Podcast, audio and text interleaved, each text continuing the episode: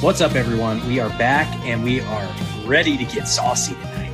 It's National Signing Day, and the Cats brought in one hell of a recruiting class for 2023 today, with multiple blue chips and lion's share of the best in-state recruiting class Kansas has had in decades. We'll do some bowl pick'ems, and we're going to get our spiciest takes on the remaining slate of bowl games. As always, I'm joined by my my guys, the good chef Andre Napier and Fireball Matt Marcini. Fireball Matt, how are you doing? Fireball Matt in the house. In the house. Well, the good chef the good chef needs like seven minutes, but we've got Da'on Savage on here too. Dayon, do you do you want to talk? Because we'd love to have you speak if you want. Um, I think I don't think we've had you speak on here, but but you're more than welcome to join the show if you want to. National Signing Day just happened. What a, what a haul! It was a good day today. Um, I I don't think I've been more excited for this day to come in many years. And I think it was just because of, uh, you know, the way that this recruiting process is and how crazy it can get. You just never know. But uh, I was glad to see everything turned out well for us. Absolutely. Hey, Da'on, welcome to the stage. How are you doing tonight? I'm I'm doing great, Bob. How about you? Doing well. What is uh, what is National Signing Day like as the parent of a of a guy who's had to go through that? Man, it's a relief. it's a relief. what what uh, what are your thoughts or, or, initial takes on on the class that the that the Cats brought in today? Man, I'm excited. I think we filled a lot of needs, you know, of the, the guys that are going out, and I I think we're ready to roll again. Heck yeah, I love to hear it. Are you uh, are you going to be headed to New Orleans for the game? No, I, am going to sit this one out in uh, Kobe's comeback game on September the second, 2022. 23 is the next time you guys will see me. So I'm I'm going to sit this one out. That's fair. You heard it here first. You heard it here first. Kobe's coming back September 2nd. Oh yeah, he's he's man, he's on fire. He he's I, I think this time, y'all thought he was a dog before. He's going to be a killer this time. I mean, he's he's he's bound and determined to to get back on that field. Let's go. That's that so awesome. exciting. That is awesome. So his recovery and everything seems to be going well. Man, it's going great. I mean, awesome. we we have a great training staff at K State. I mean, the day after surgery, he was in there in the training room, and they they took baby steps with him, and now I mean, he's he's going hard. He's they they they're going to have him where he wants to be. Good deal. That's awesome. Good deal. Well, yeah. I mean, best wishes to him and the recovery, and I know it'll be there'll be uh, some tough uh, tough things to overcome, but I'm sure he's going to do an amazing job, and we're excited to see him on the field uh, back in September, and he's going to kick some ass. No, no question. Yes, sir. I, I got in on the on the recruiting with this class a little bit. Uh, I had an opportunity to talk to the to uh, Voss. I guess that's how you say his name out of Florida, the offensive lineman. Yeah, yeah. So I I got to talk to him. Uh, Taylor reached out to me the other day, and he's like, "Talk to this dad." And so I talked to him, and man, next thing I know, he's he's tweeting more than me. So I think he's on board. That's good. That is awesome. That is awesome. I mean, I mean, I'm I am curious. How frequently is this staff tapping into, you know, parents of existing players to try to get you know different recruitments for certain players across the finish line? I don't know about any other parents. I mean, if if you just watch us, man, the parents we move like a like the mob. I mean, it's the Klieman. He not only uh, recruited our sons, he recruited us, and when us parents get together, I mean, it's like we've known each other 30, 40 years. I mean, it's it's crazy. Like you got uh Frias from California. He's a Hispanic guy. And then you got the Panzer from Kansas. He's a white guy. And you have me from Texas, the African American guy, but we're like brothers. And that's what Kansas State does, man. They bring people together no matter what color you are or what your your wealth your wealth status is. I mean, it's just amazing what Kansas State does for people. That that I mean, it goes along with everything that we all learned going to school there or being associated with the with the university with the whole family environment and family atmosphere like the K-State family. It, a lot of people think it's cheesy, but it really isn't. It's it's something that truly is is embodied by everybody who's associated with the university. Um, I, I am curious when you're when you're talking to Coach Klieman or, or, Taylor Braet or any of those guys on the staff, what does their recruiting pitch look like to the family of the player, not just the player themselves? It's genuine. He's not, they're not trying to sell you on a flashy uniform or we're going to put money in your son's pocket. They're looking at my son's future, like he says, the 40 year decision, like what kind of man they're going to help turn him into. I mean, I, am a coach myself, so I'm not worried about the football aspect. I want to know how you're going to take care of my son off the field. I want to make sure my son goes to class. I want to make sure he graduates. And that's what Klieman talks about. And I mean, it's just he's just genuine, man. He's there's no fake and phony about him. He's just just a great person, and and everybody that works for him, he got great coaches. Hey, Mr. Savage, I'm I'm glad you're in here. Uh, I just got on and I, I was listening to you speak, and you talk about how they recruited you as long as well as they recruited Kobe. But like, you got to think there are some parents out there that are that are doing it, you know, to to take the limelight away from their kids. Is is that more rampant, or do you see that at all? Like, not necessarily with K State, but is I mean, Kobe was he he was committed to North Texas and is that more rampant amongst like families in college football than than people kind of think about? I bet, you know, like a five star kid, somebody that's been wanted by like let's say Alabama, USC, and Ohio State. I, I bet you some of those parents are like, you know, little little crazy, but you take a parent like me, we're happy to get that opportunity. And in K State, it just fits Kobe the way Kobe is. You know, he had like he tells you all the time, he had a chip on his shoulder because he's had to prove himself ever since he was in Pee Wee football. So Kansas State, I mean, it's it's synonymous with Kobe and the type of kid he is. And and if you meet most of those kids, they all were under recruited or overlooked and that kind of stuff. So I think why they play so hard. That's that's I mean, that's what you kind of want to hear. And but you you still hear and and it's the times that we're in. You know, recruiting back in the day when like Bill Snyder was here at K State, you could you want to go for those hardworking kids and stuff, but you also got to recruit studs and a lot of studs and to keep kids in college and especially in the uh, the NIL world that we're in now, they want a little bit of compensation as well. They deserve it, to be honest. I mean, Kobe deserves to be compensated for what he puts out on the field for this university. All the money that the university is making. Are how's the compensation work, and are you involved in that at any at any point? Kobe worked hard for that, so I never asked him about his money. Um, he he he like I say, Kobe, you need some money? Nah, Dad, I'm good. And so, I mean, I don't know what he makes. He may make a hundred dollars a week, or he may make two thousand, but I don't know. But uh, and that and yeah, and that's that's awesome because I mean, when I was in college, I was always asking my parents for money. So I mean, obviously these guys are obviously doing a little bit better than how we were in college. Right, and and even if there wasn't NIL, as long as Kobe could play Power Five football, he wouldn't care. Kobe just he just that type of kid, man. He don't he don't want anything. I mean, if I said, Kobe, I'm gonna go buy your truck tomorrow, he'd probably say, "Ah, oh, Dad, I don't need it." I mean, he's just he's just a humble kid. That's just the way he is. Amazing. Does he have Does he have future? I mean, obviously, kids growing up, uh, we all kind of played ball at one point in our lives, but he's at the pinnacle of amateur football. Does he have his sights set on the next level or is he like you said he's getting his degree he's going to graduate he's going to do these things but is his main objective to be the next level? Oh yeah. Oh yeah. Uh, crazy thing is me and my dad and my brother we're we're big cowboy fans and and he he ended up being a raiders fan.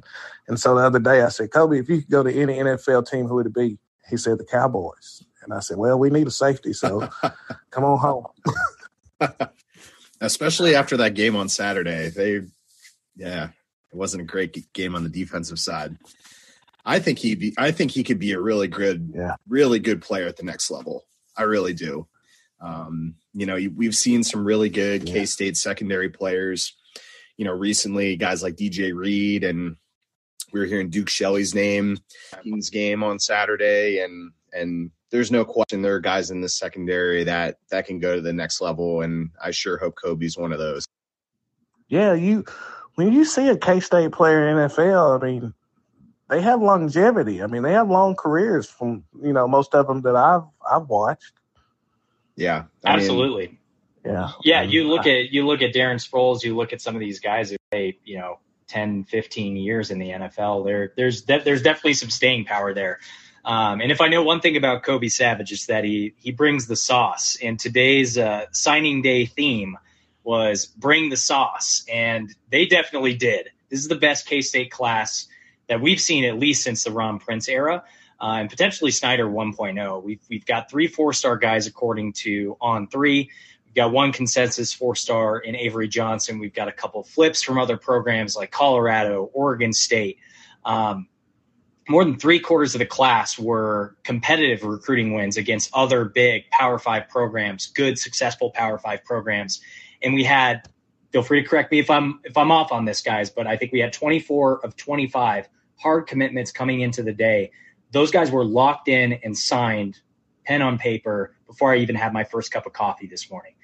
What do you guys think is the significance of this class and and what do we think this means for where the program is today and what direction the program is headed we'll start with chef Oh man, I mean, signing day is you got to look at it one or two ways. You're either hanging on or you're trying to be aggressive and get after kids that you know are that have their hats on the table. And I think, like you said, people were signed already before a lot of people could rub their eyes and wake up. So I think the only kid that I could really remember having a hat on the table was Spivey, and he was later, and he technically wasn't committed.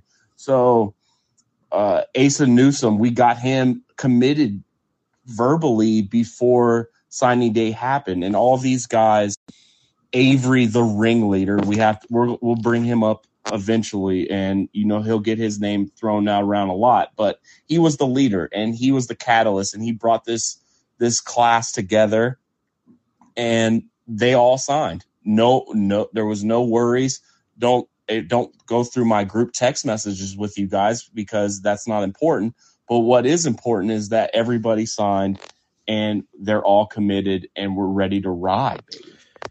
Yeah, and I the big takeaway that I would take from this entire year, I would even start with Avery Johnson back in July, was how do we fill this class with impact players that there's a handful of these guys that could absolutely get some playing time for this upcoming season holes.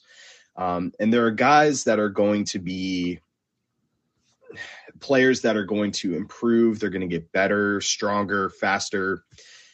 And they're going to be guys that will make this team yearly in the Big 12 race. There's that type of talent. And I was very impressed with the haul in the past few days, obviously with Newsom, Will Lee, getting the Jordan Allen today was huge. I know some of us are a little nervous about that, but really, these are guys on both sides of the football that uh, the future for K State is really, really bright. And I'm excited to see how they're going to mesh with this team that just won a Big 12 championship. And uh, the obvious one to start with is probably Avery Johnson, but there are a lot of players in there that I am stoked to be able to see how they're going to develop in this system and, and how they're going to play for us moving forward. I mean, if you talk about guys who would be able to play on day one, Will Lee, you mentioned him. He's he's that right. He's a four star core. He was a he's a four star cornerback from Iowa Western in the national JUCO championship game. He is guarding what the number one JUCO wide receiver, and Alabama comes into the process late and offers him. He had offers from Arkansas and Iowa.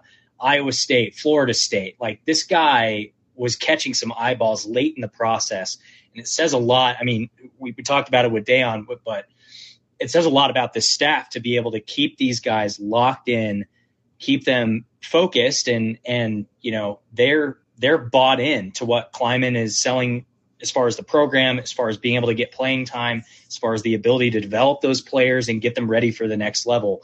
Um, because I think Will Lee is absolutely one of those guys. Just to just to kind of kick off that conversation, are there any other guys that that caught your eye for immediate playing time, or guys that you think will be we'll we'll see on the gridiron from day one? Like you said, I mean, it's the JUCO guys. I think if you look at the JUCO guys that we signed I think we're three for three with guys that are going to be plug and play uh, contributors from day one. They're all early enrollees, so we, we'll get them in there. Uh, Rex, I don't. How would how are we saying Rex his last Van name? Y. Rex Rex Van Y. I, I mean that's a dirty name. I mean let's just be honest. Rex Van Y. He'll plug in at that Sam linebacker spot he's super underrated. He didn't have a lot, a ton of offers coming out of the JUCO, but if you look and listen to any expert that is um, grading film, he's long, he's athletic, and he is explosive from that Sam linebacker spot that we're we're drastically trying to find the perfect mold for. Uh, we tried Stubblefield, Stubblefield Sauce Boss at the uh, year one of the three three five he he was serviceable. He was agile. He did that, but we're looking for longer. Crew Jackson was too long. He couldn't fill out weight. Khalid Duke fills into that role, but he's not the coverage guy that we're looking for. This guy brings all of it to the table. Rex Van Y, he's going to be a starter. You already brought up the blanket, Will Lee. I think he's a plug and play guy in that Julius Brents role and frame that is exactly the same mold. He'll come up and hit you if you watch that junior college national championship. He was talking shit. I love that. Out there head hunting. He's hitting hard. I love that. And then the last guy, Kirksky, uh, he's just another. I mean, these guys are six three monster linebackers. I mean, you got you see linebackers. I mean, there's all kinds of body types, but we're we've got 6'3, 230 pound, ready to play junior college players. He's the number 20 junior college player in the whole country. He's ready to play, fill in for Daniel Green, that mold right off the jump. I mean, we're just plugging and it's beautiful. Those are my guys. The JUCO guys are my guys.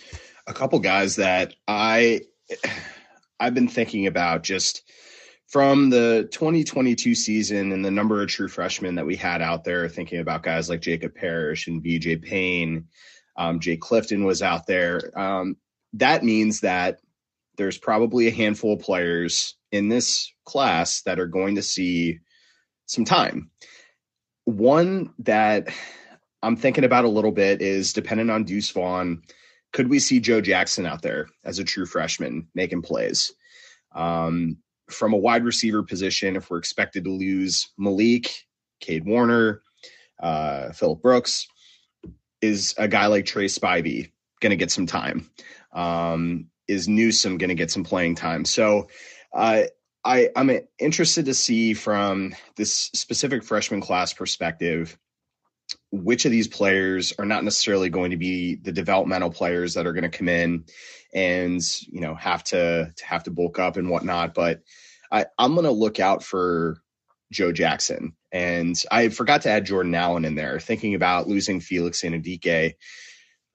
You know, Khalid Duke is expected to take take you know the one of the spots there. Obviously, Brendan Mott, Nate Matlack, but Jordan Allen has showed on film that he he is a and you know he's a very athletic edge player that I could easily see getting some snaps, uh, building up into into a player that'll come on the field in you know some certain third down situations. So that that's the exciting part is is we have some freshmen in here that look like they can make some plays early on um, in their career.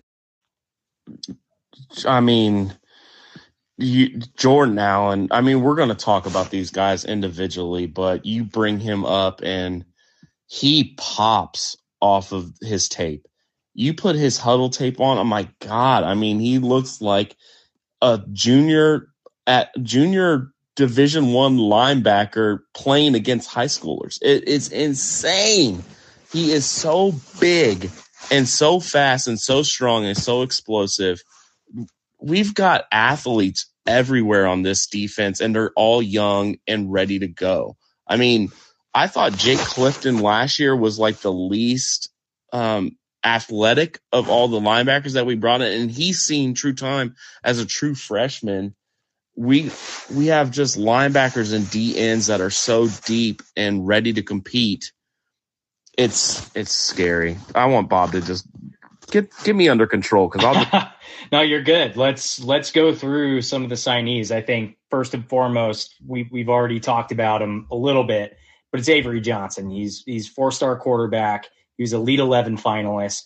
He's he's truly was the anchor of this 2023 class. He obviously was at the first commit. That was Camden Beebe, but he's the guy that was going out and recruiting guys individually to try to be a part of this class. It's part of the reason why Trey Spivey's in this class. It's part of the reason why a lot of these guys that are on this list that we have today are are part of this class. So credit to him for going out and recruiting guys with this staff because that that speaks a lot on on him and who he is as a as an individual and as a as a teammate. Um, as far as just we competed with for him as well, that is an incredibly impressive list of Oregon and Washington were probably the two main ones, but he's got SEC offers from Arkansas. He had Notre Dame, Ole Miss, Mizzou, Minnesota. I mean, you name the conference, he had an offer from there. What do you have to say about Avery? I can start. And admittingly, since we've known since July uh, when he picked K State, his entire fall season, we were watching his highlights, watching the plays that he's making, and he just seems like he's one of the most dynamic quarterback recruits we've had in many years. Um, and I I am just I'm I'm excited to be able to keep a player of his talent in the state of Kansas. I think that's important. Um, obviously, there were a lot of teams that you know allegedly were reaching out.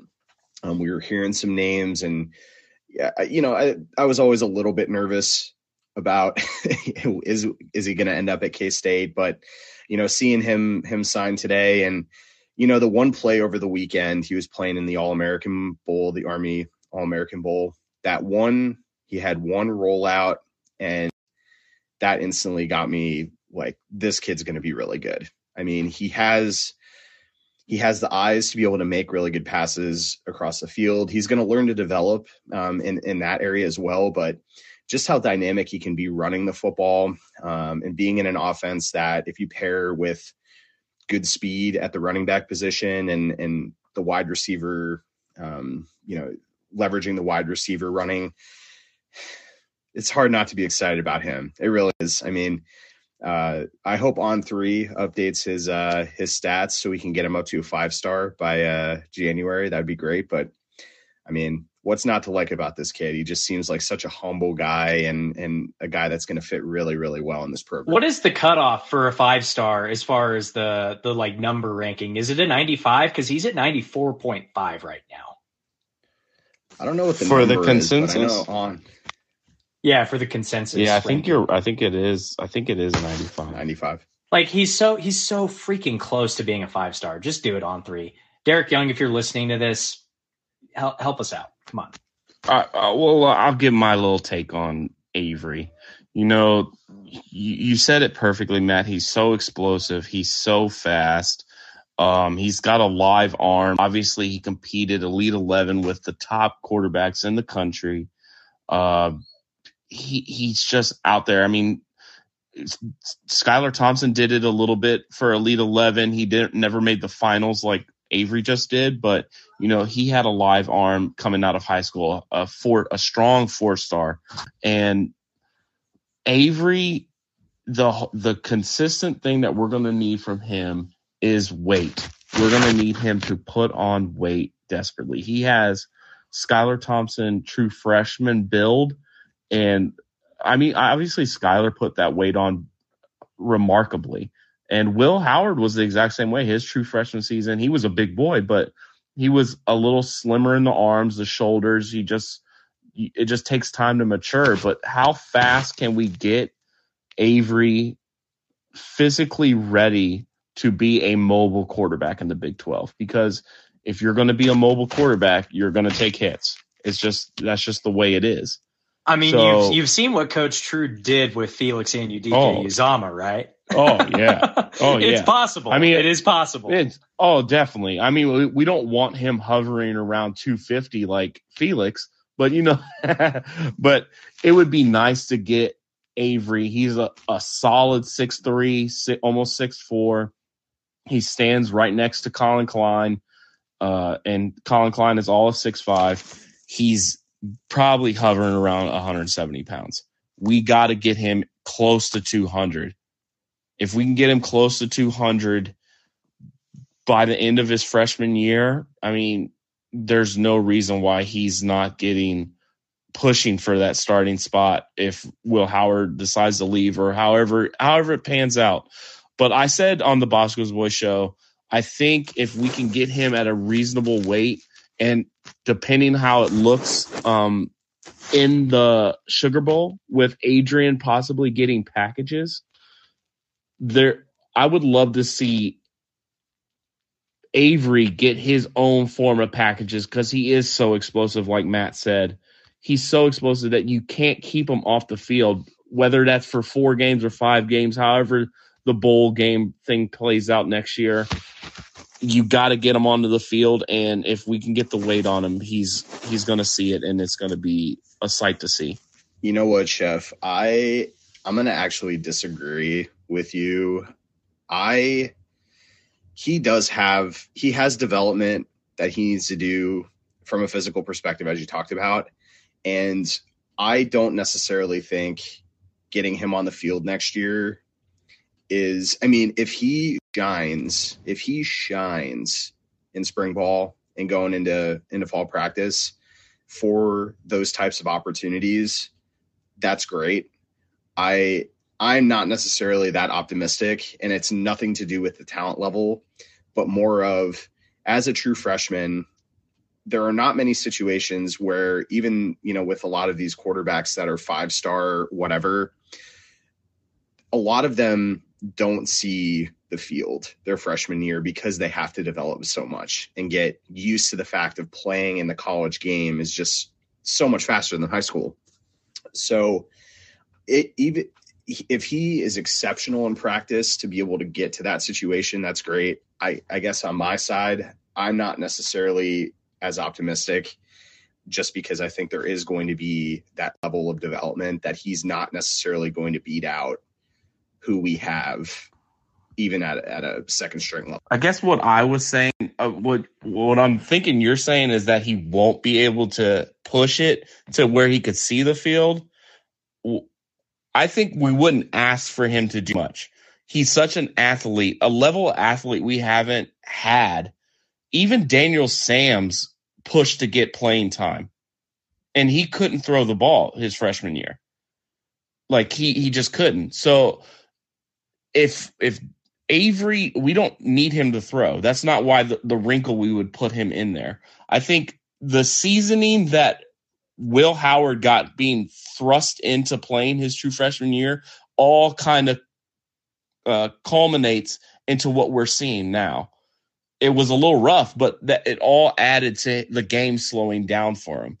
And if we can get Will, like that is so not talked about is getting game live game reps. And if we can get Avery in the game for, I don't know how many how many times you'd want to see him uh, six or seven times a game for the four game minimum because he's not going to be the true backup. Jake Rubley would be the, the true backup if I'm if everything plays out right. So just getting him wrinkles and just getting him in the game is kind of where you get that seasoning that lets him see the field and shows his athleticism and gets him seasoned for in the game. That's what I would want to see. Not necessarily for him to be a backup, the true backup. We don't want that. We want we'd rather have Jake Rubley as our true backup with Will Howard running the show. But I just want to see him get in the game and show that athleticism and get some seasoning. I guess my devil's advocate to that is we need that for Jake Rubley because at the end of the day, the times that we've seen him on the field haven't necessarily been great. And the extra opportunities that we may be able to give Avery Johnson, truthfully, if all of us see the potential of what this team could bring next year, and a lot of it does have to do with Will Howard and how he develops. I mean, he's been really, really good, and he's going to have an offseason to develop as a true starter. But God forbid something happens to Will, and we we have to bring in Jake Rubley. You know, those extra opportunities. You know, if we're giving Avery five or six plays with live a live team in a game, I, I, feel like we need to give Jake Rubley or whoever that backup, that true backup is, as much as uh, much time as possible. Well, that well, we're saying two different things because you're saying you want to see get Jake Rubley ready, but they have totally different games. He has the game that Will Howard has, where he's not as mobile and he throws the ball.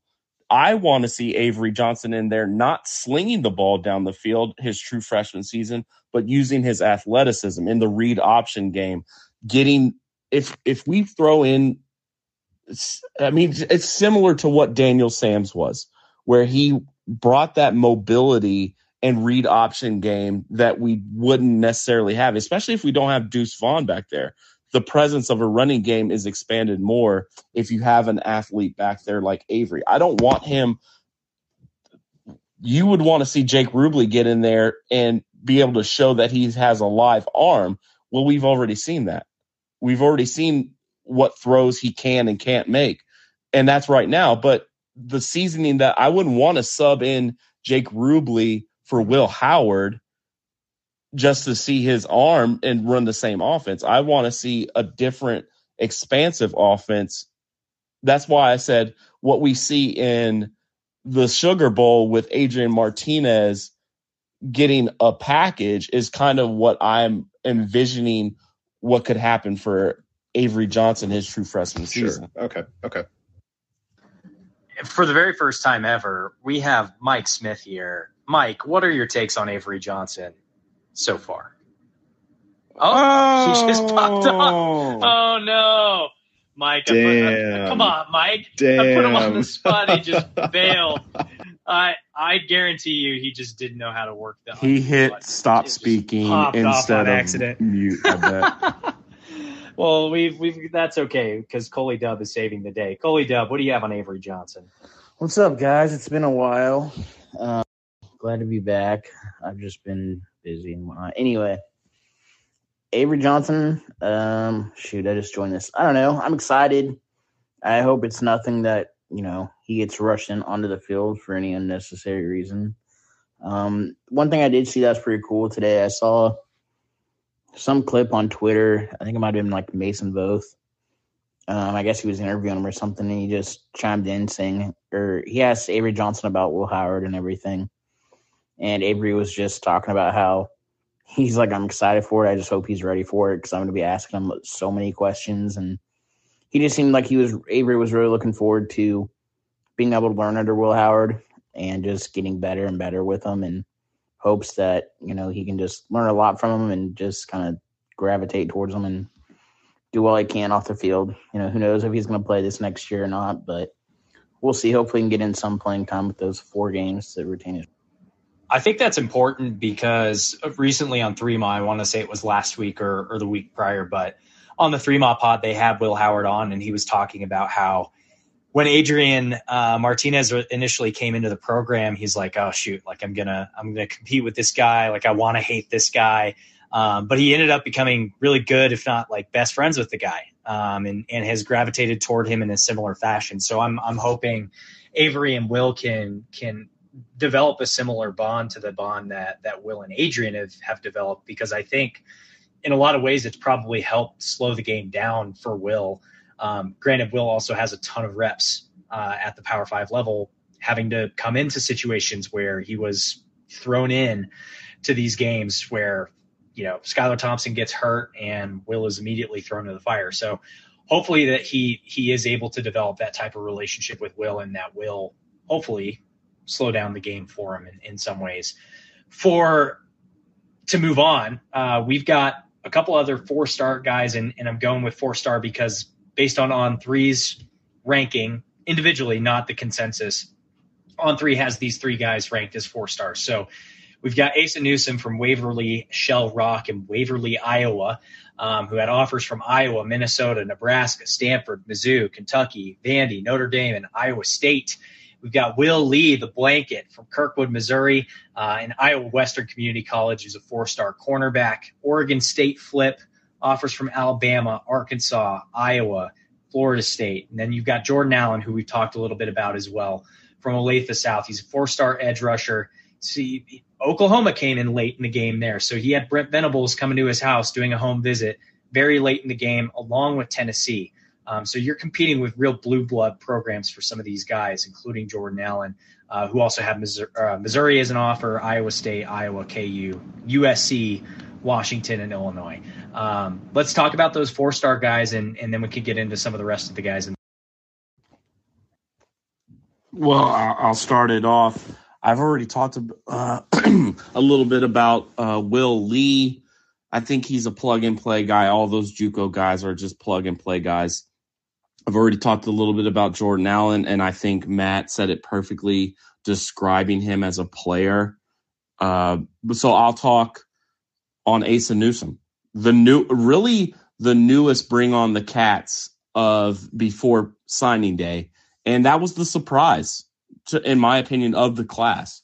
Uh, I thought we were going to have a hard time beating out Minnesota. He took out a Kentucky official visit right before signing day. I, that spooked me. Um, he, another linebacker, six four, and he he might be the fastest of all the linebackers that we have. Uh, he has dreadlocks. That's a plus. Love that. You know, and he just brings it. He plays offense and defense in high school. He he's so fast. He's very instinctual and he brings the lumber when he comes downhill and hits you.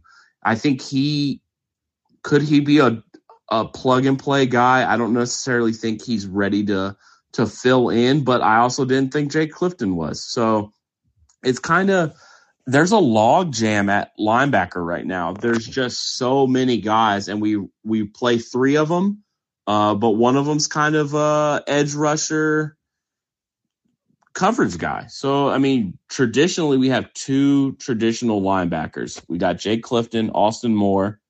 Those those two have already played this year. Toby Toby O, uh, Toby Osunsanmi. He was a highly touted recruit that we we snagged last year from Wichita. Uh, Kirk Ski's coming in. He's coming in JUCO ready to play. And then you got Asa Newsom, I mean, wow. Luxury of riches is is what you can say. So where does he fit in? He's if you think about it, he's the most highly touted of them all. So I, I want to see him develop. I want to see him stick around in the program. And he is a if you listen to his interviews, he's a kid with his head on straight. So I, I'm assuming he's not going anywhere. And I'm I'm happy for that. Yeah, and I'll just say something quick about Will Lee. Um, you know, this has been yet another year where we hit the transfer portal for a very senior, experienced guy in the secondary. I think he's going to be, as you said, a great replacement for Julius Brents. And hopefully, if I would love to see Ekow Boye-Doe come back, um, but if not, obviously Jacob Parrish and and young guys that are going to fill the other cornerback spot. But we we need somebody with this experience, and I'll say it: if he can be a blanket in the Big Twelve, which is what you need. I mean, especially as you know from the conference as a whole, great quarterbacks, great wide receivers. It that could be the biggest pickup for us. He really could be the the pickup that changes the trajectory of this team next year. Matt, I gotta say this. Uh, not a transfer portal kid, he's a JUCO kid. So if I, if I'm looking at this right, he's just a sophomore. Yeah, yeah, you're right. So you're right. I mean, we could if he's highly touted and he fits just like you said, Julius Brent's role, we could have him for two or two more years. In all honesty, like it's exactly like Julius, like you said, just like Julius Brents. Julius Brents came in as a junior, and this guy's coming in as a sophomore. I think, a, yeah, a sophomore, true sophomore at that. If I'm, I gotta look at that right, but I'm pretty sure he's either a sophomore or a redshirt freshman. Was this was his redshirt freshman year at Iowa Iowa West Western? God, I can't say that right, but I we could have this guy for a long time. So it's it's it's luxury of riches. This is what happens when you bring hardware home. You recruit like this. Absolutely. Um, I think moving on, I do want to talk about this another surprise of the day, which which you could classify it as a surprise. I was definitely kind of on pins and needles waiting for this one, but but Trey Spivey, he's a high three star. He had offers from Arizona, Arizona State, Oklahoma State, and BYU.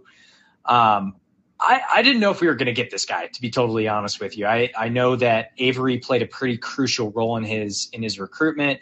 Um, what what are some of your initial thoughts on on Trey Spivey? Do you think he's a guy that could potentially compete for wide receiver role next year, knowing that we are losing probably de- definitely Malik, more than likely Malik, but do we know if we're losing Phillip Brooks? Like there, there's some there's some things to be decided at the wide receiver position. But curious if you think Spivey's going to be competing for for a job next year. I don't know if he'll necessarily be competing for a starting job.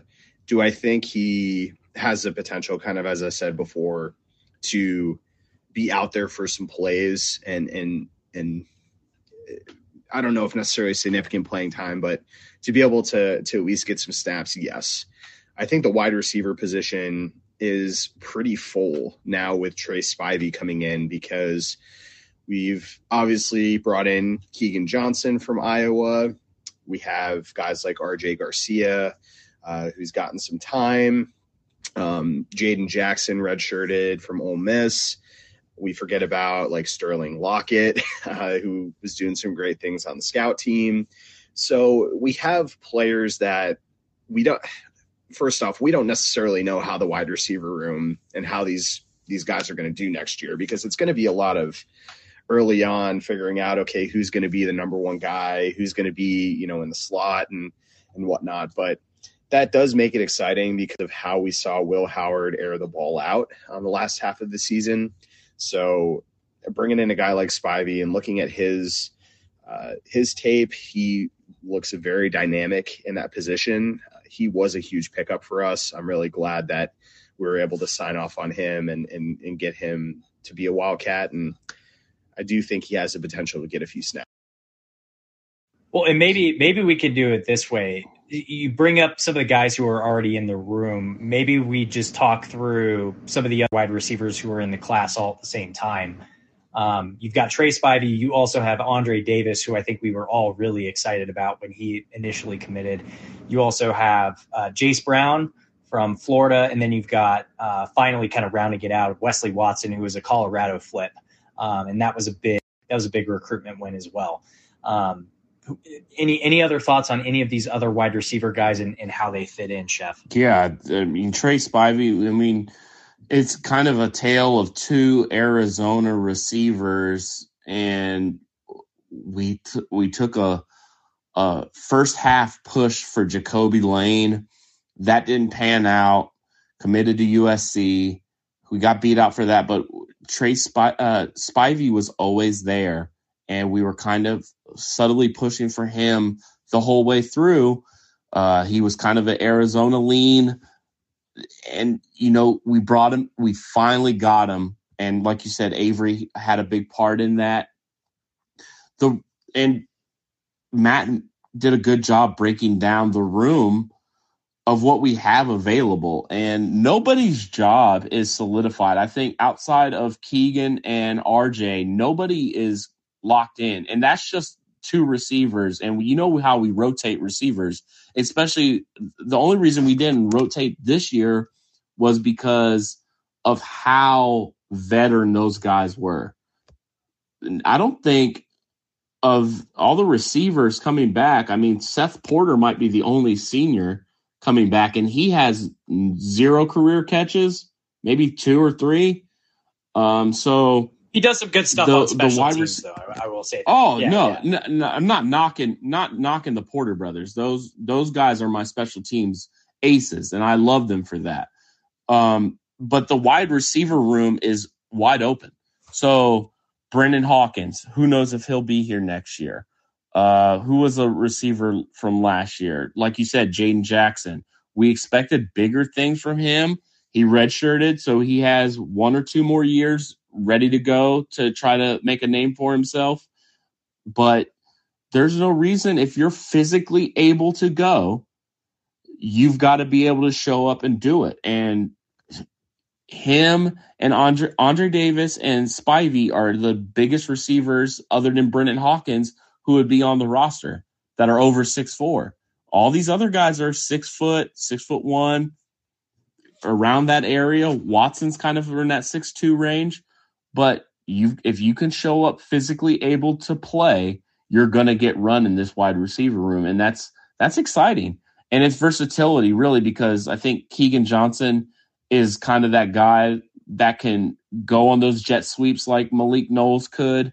Um, RJ is a good outside receiver, and we're looking for that Phillips that Phillip Brooks guy that could be that that go to receiver across the middle out flats, and like Malik Knowles running those jet sweeps. So we're looking for receivers. Trey Spivey, can you do it? Can you get those jump balls? Can you can you be that guy? and I think he can. It's just who's going to prove it first. I mean, shit. Because we we brought in we brought in six six or five receivers this class. I want to say five. I want to say five. That's a that's a shit ton of receivers to bring in in one class. So obviously that screams to me somebody we want somebody to prove it. And if it's true freshman, it's true freshman. I don't give a damn. Just somebody to produce. Well, if you talk about guys who can go up and get the ball, we have one on the team already, and his name's Ben Sinnott. He plays tight end or, or H back. And we brought in two more tight ends into this class. And I think Rodeo Cat brings up a great a great point in the chat. You know, tight ends are a crucial part of this offense as well. And they are going out and they're running routes and they're catching balls in the end zone as well. The guys that we brought in are Andrew Metzger, who's from Regis Jesuit out here in Denver, Colorado. He's 6'5, 235 tight end. Uh, that was a recruiting win against Colorado, Nebraska, Duke, and Wazoo. He's going to be a good addition, I think. And I think as far as he's already got some good weight on him, he doesn't have as far to go as as Will Anciaux, I think, from a putting on weight and being kind of play ready at the at the Power Five level. Will Anciaux, tight end, six six two ten from my alma mater, Kapaun Mount Carmel in Wichita, Kansas. Um, what are y'all's thoughts on on the the two tight ends that we brought in. And, and Chef, I know you also wanted to talk. What rooms or what positions do you feel like we maybe have too many guys? Uh, well, I'll say this. I think bringing in another tight end along with Will Anciaux and Taylor Braet said on the three mile pod that I heard today. He, I mean, they were telling Will Anciaux that he was going to be the only tight end that they brought in. Now, if you read the tea leaves, I don't want to start any rumors, but it's just the way it is. Uh, the way our offense runs, there's very, very few opportunities for a fullback. And uh, Lepak at the beginning of the season, uh, the tight ends coach said that they're interchangeable. That this is what that you have to be able to cross train to do both. So if we're bringing in two freshmen tight end, that tells me that the fullback room is getting uh, trimmed down, and that we're going to carry six, six, seven tight ends at a time that are going to be able to have to play that H back position and split out wide at tight end and be an inline blocking tight end as well. So you're losing Sammy Wheeler, you're losing Connor Fox. So it makes sense to bring in another tight end and if you can find one of the quality that we did in Metzger, I mean, God, sign him up. So he's more ready, I think, than Anciaux, but I think Anciaux in the long run is going to be a very solid tight end that can go up and get it across the middle. But Sinnott is very few and far between where you got that H back, 6'4, 6'3, 250 pounds, but can go up and get it. So I like where our tight end room is at, but it makes me concerned for the fullback room and Jackson. Yeah, that, I mean, this offense does not necessarily operate with a fullback anymore. It isn't the K State teams of old. Um, you know, the tight end room, we this past season had six guys in there, and um, that was counting obviously Connor Fox. Um, you know, we have a good number of sophomores in there and, and freshmen. Uh, you're talking about the sophomores and Ben Sinnott.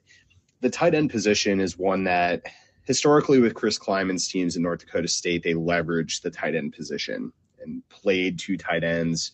And and this was my expectation at some point as he developed this team and he got the roster to where he ne- needed it to be that the tight end position would play more importance on the field and then in the recruiting space. I think Will Anciaux, from what I've seen, he has some development that he's going to have to put together, and that's not a bad thing. Um, at the end of the day, he's got. It looks like he has strong hands. Um, he has some improvement in just, you know, from a route running perspective. But Andrew Metzger, getting him to flip from Colorado, he could be a guy that could pair with Ben Sinnott and play some snaps next year.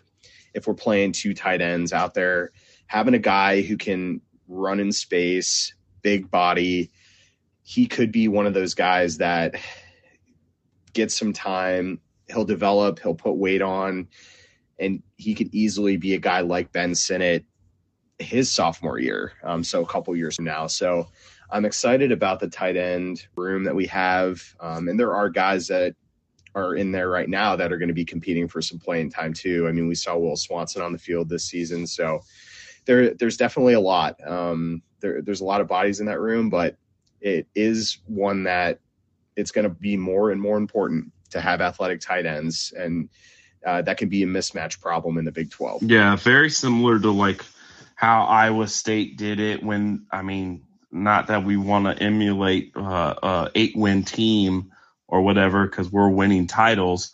But you know what they did with Charlie Kolar. So I mean, we have Ben Sinnott, obviously established number one. Will Swanson, like you said, is going to be competing for time. Uh, Garrett Oakley, know, true freshman this past season. Long, uh, we're hearing good things about him. Will he fill out? Will he be able to do it? Uh, you know, losing Sammy Wheeler is going to be a little bit underrated than what we thought because he he didn't put the numbers up that we thought, but he was a good inline blocker that helped Ben Sinnott uh, get open more than we think. So finding somebody to take that role because we will run two tight ends, we're going to keep doing that. So trust these guys, and maybe Metzger is the is the key. For sure. And I think as far as if we want to talk about skill position players on offense, really the last one to talk about is Joe Jackson. I think a lot of people have mentioned if we are talking about any other K State class, any other year, the last 15 years, he would have probably been the highest rated recruit, recruit in the class in a lot of cases. So let's talk a little bit about Joe Jackson. I do also want to talk a little bit about um, the the offensive lineman that we brought in, and then pivot over to defense, talk about some of those guys individually. But let's talk about Joe Jackson. Matt, get at him. You know that's your guy. yeah, I, I am extremely excited for for Joe Jackson. I I've always been um, I my feeling about him is he has the potential to at some point he'll be the lead back. We through the fall, obviously there was talk about John Randall, Dylan Edwards when Dylan Edwards, um, you know, originally committed. But Joe Jackson has been there. You know, he's been been a guy that's that's committed. He stayed committed, and I so I watched his video of his commitment today, and it really speaks to, I mean, how much he cares about K State and wants to be a part of K State. Um, and I, as a speed back, he's going to be somebody who he. and I mean, everybody's going to have to put on put on some weight, put on some muscle, but he's a speedy guy. He really is, and I think he'll pair well, especially if with DJ Giddens being, you know, the the massive runner that DJ Giddens is, having a, a, back with some pretty good speed is gonna gonna be a nice spell for DJ Giddens. Again, assuming Deuce Vaughn won't be with us next year, um, he'll be in the NFL. So, uh, I I just I'm really excited to see how Joe Jackson develops. And, you know, with all the Dylan Edwards shit going on, this guy has been one that has stayed with K State, has been true with K State. And I, I don't think anybody here can can can say anything bad about about a player who sticks with a commitment and knows that he has the potential to be part of something special here. Yeah, never. I mean, Joe Joe Jackson is EMAW through and through. He he bleeds the purple. You know, he's crying at his signing day. I mean, he is emotional about this. He's invested, and it's it's funny how the recruitment for the running backs went. Uh, we went from we got Joe Jackson, we got Dylan Edwards, and we're thinking, oh, could we take three running backs? Uh, Dylan Edwards has his cup of coffee and leaves to go to Notre Dame, has a cup of coffee there, and he goes to Colorado.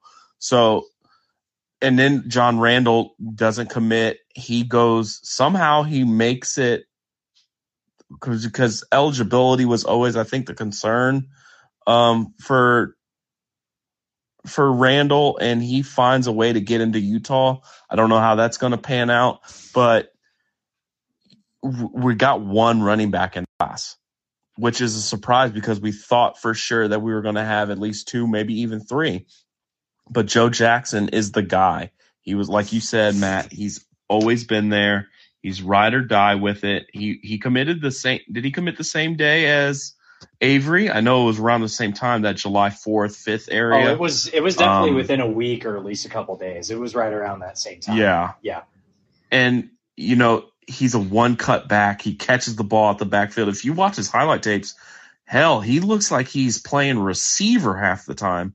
He he's so fluid that one cut and it, the offense that they run down there looks almost identical to the run run plays that we run with Deuce where he's getting that slow motion reading it one cut and he's out of there make a man miss, and it, he he was putting video game numbers up in high school. It was bananas, 350 yard rushing games, and with 100 yards receiving sometimes in the same game.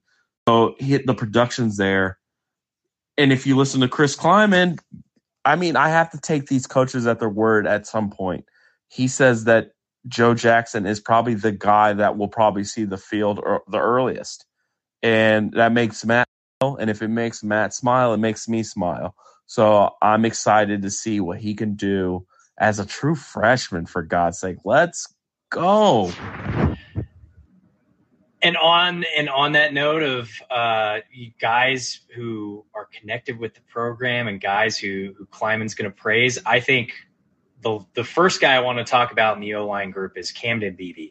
This guy, he already fits in. He's his brother's in the program, Cooper Beebe this dude just again listening to Derek Young and um, and Taylor Braet talk about the recruiting class on Three Ma today. I mean, it, it, sounds like he's already part of the program. They're trying to get this guy doing, you know, suicides and stuff in, in the uh, in the indoor facility with with the rest of the team. So, I'm excited for Camden Beebe. But the other two uh, offensive linemen that we brought in are Jackson Fulmer from from Rocky Mountain High School in Meridian, Idaho. He's 6'4", 250.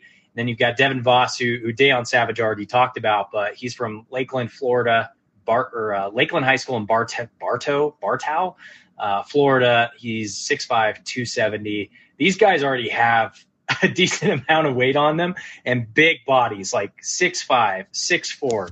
I don't how big is Camden Beebe? He's six two, so he's he's on the smaller side compared to the, the other two guys. But uh, let's talk about the offensive linemen and, and how long do you think it's going to take for these guys to, to put on the weight that they need to in order to kind of fill some of these the gaps that will eventually come on the offensive line, knowing that we're going to return a majority, if not everybody, for the offensive line next year, but we're going to have gaps to fill after next year. I am I'm excited about these offensive line recruits because of the fact that they will have a year to develop and learn the position in the college level and not necessarily feel like they have to step on the field. The fact that we're going to have seniors, super, you know, five, five year senior, fifth year seniors coming back to really fill that offensive line and be that senior group. That's going to be the type of mentorship that these younger players coming in in this recruiting class and even the, you know, this past year's recruiting class getting another year.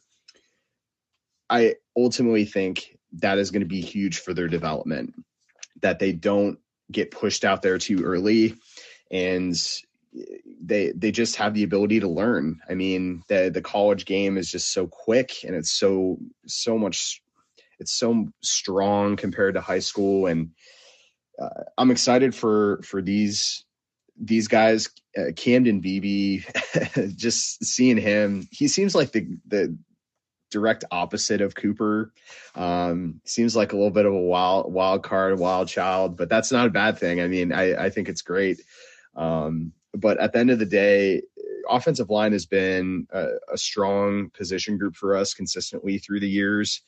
We find diamonds in the rough on this line and, and guys that work hard and end up getting into a starting role and they come together and and do great things. And and I don't see anything different here. I, I think really it's it's a gift that we are going to have uh, almost all of our offensive line coming back. That's the rumor, at least, and uh, which will be helpful for next year and and helping develop these guys moving forward.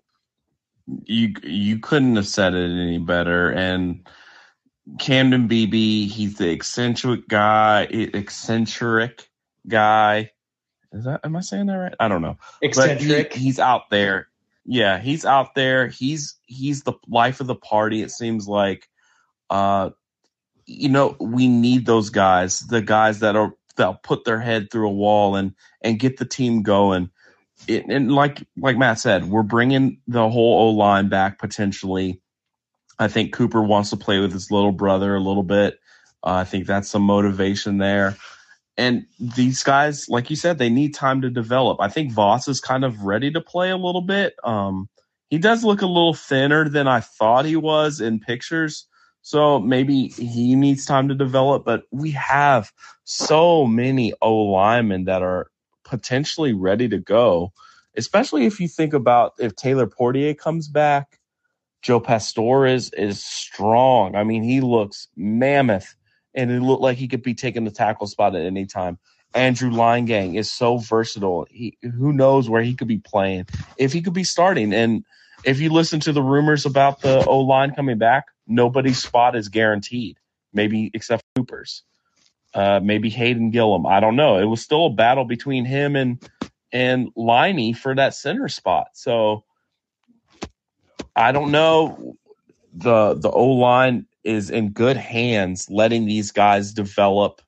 Clem still developing, could be playing uh, eventually pretty down the down the road pretty soon. You got uh, what's the Drake Bequeaith? He's they said he was probably the most ready of them all last year. Uh, he might have taken a step back, but you know that's just because Joe Pastor is so strong. But this this O line class that's coming in, Voss.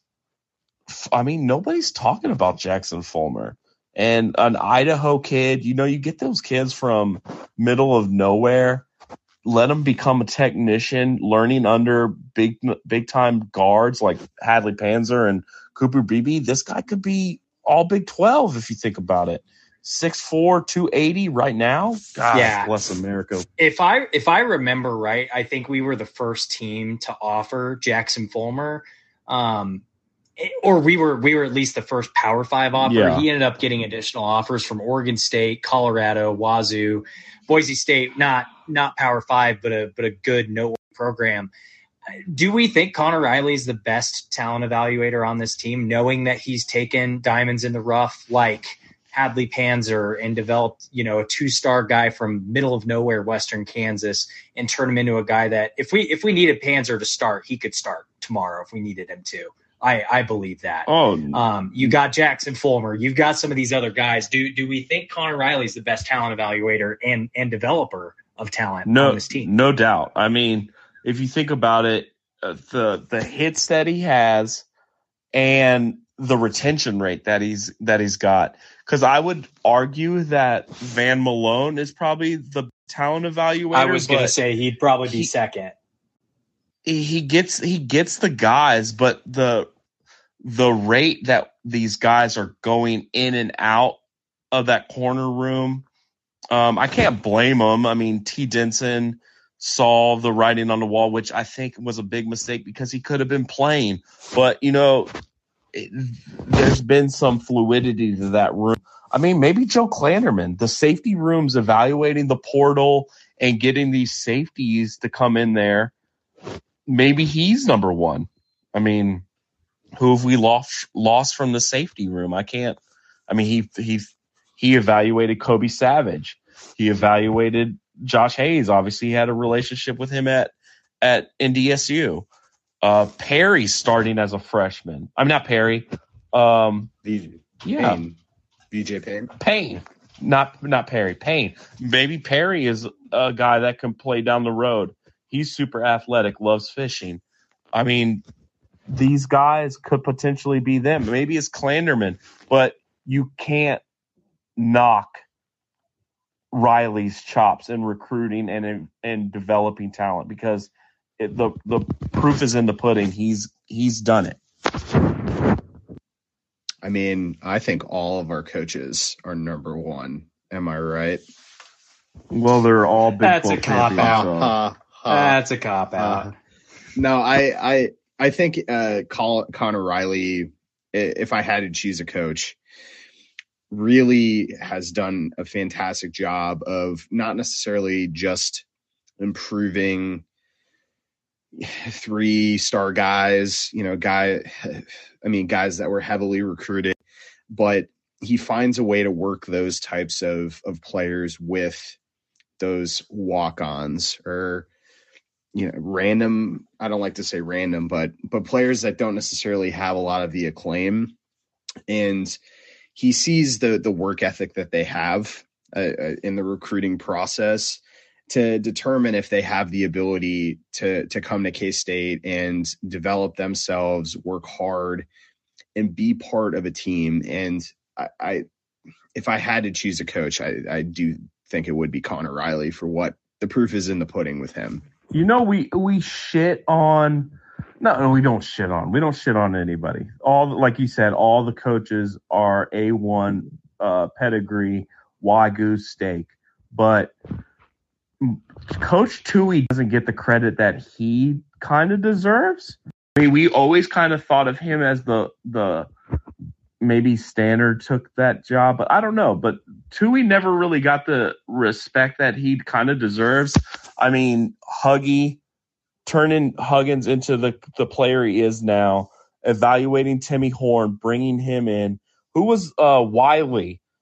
I mean, Wiley came out of nowhere and was a stud, a stud for us at nose guard and D tackle. You know, he he deserves a lot more credit than than I think we give him. And uh, who was with Wiley? Uh, Deshaun. Deshaun was kind of just an athlete. Uh, that was he was reasonable at D tackle until Tui got a, a hold of him, and he he had an explosive senior year. I think Tui is good at evaluating. He's a little slow on recruiting these guys. Um, so I think we're going to talk about that holes in the defense that need filled. But once Tui gets their his hands on him, he gets these guys tough and ready to play.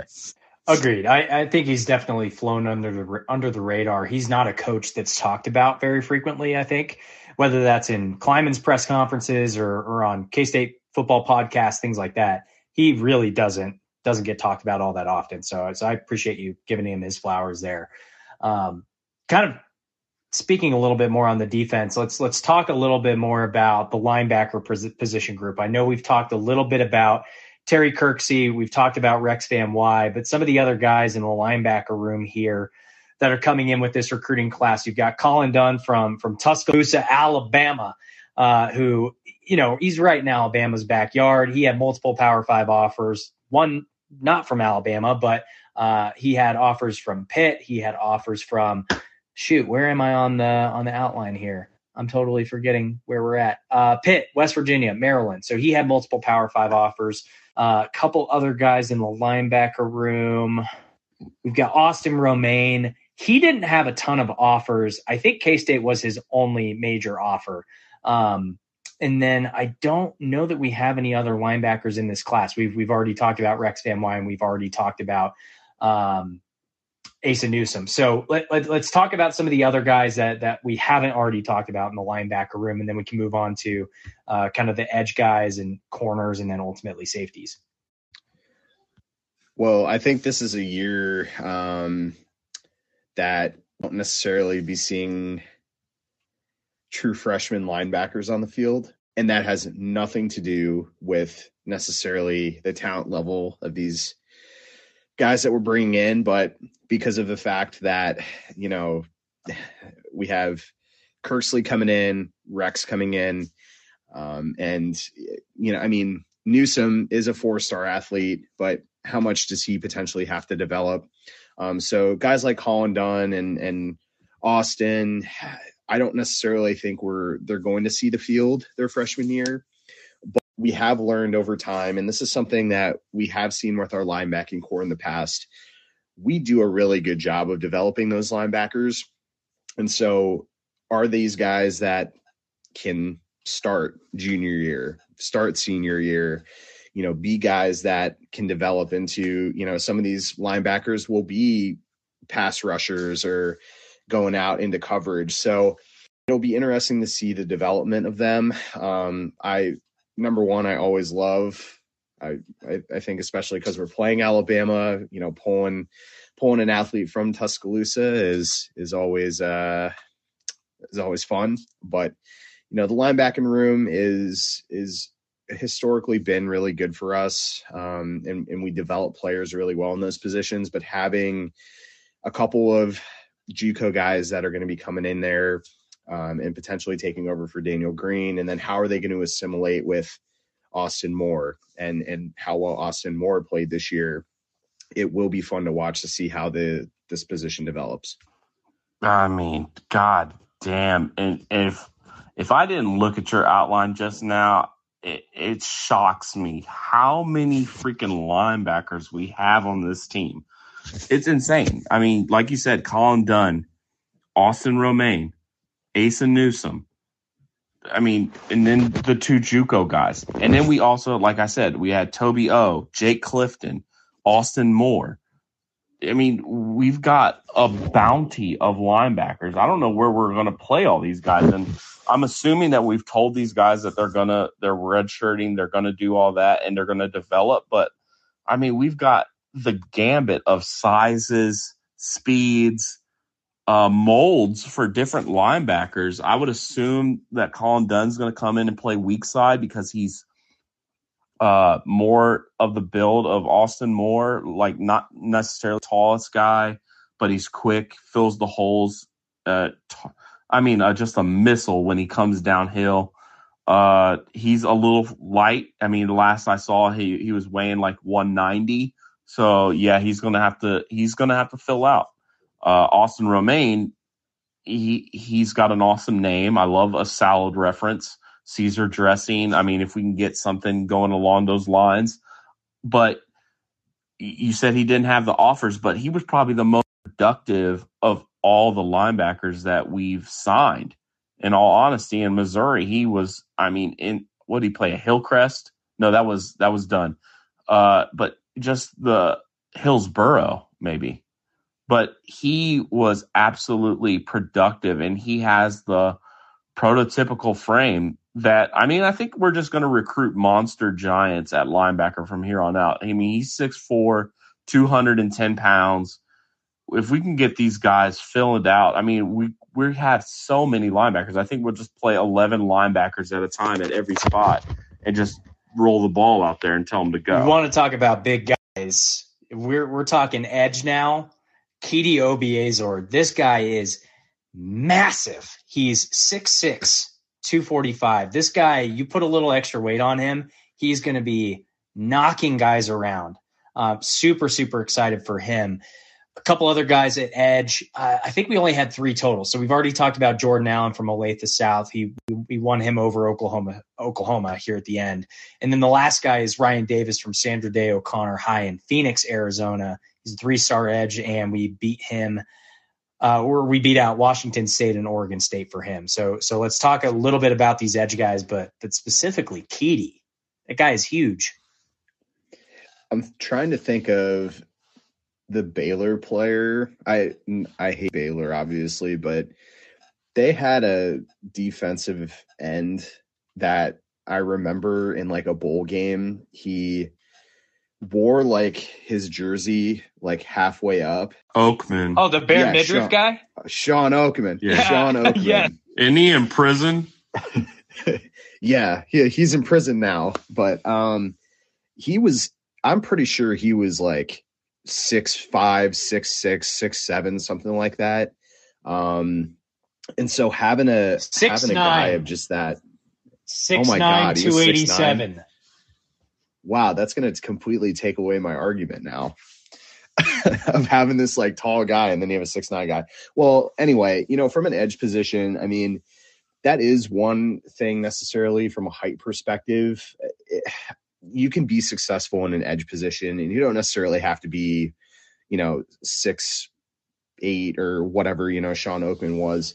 Um, but if you have a guy who has that type of height, who can really play a part in just trying to bowl over your offensive tackles, he could be that guy for us. Um, and we have done a really good job, really, really good job in finding talent in the edge position, if you think about it.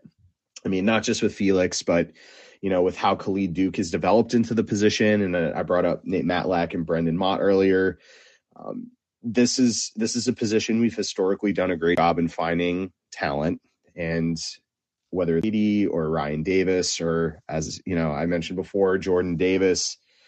It, this is going to be a really uh, a, really fast position group for us, and hopefully they develop into into players that can stick in the system and in, in three the three five five and and do their thing. Uh, yeah, if we're gonna, I mean, if we're gonna talk about dudes, uh, Chiddi Obiz, Obi, Obiazor, I mean, my player, I mean, if you think about it, his brother plays DB at TCU. He, if you want to see some freaky shit, like, and I'm not talking the stuff that you're thinking about. I'm talking about Chiddi Obiazor on the basketball court. That is scary.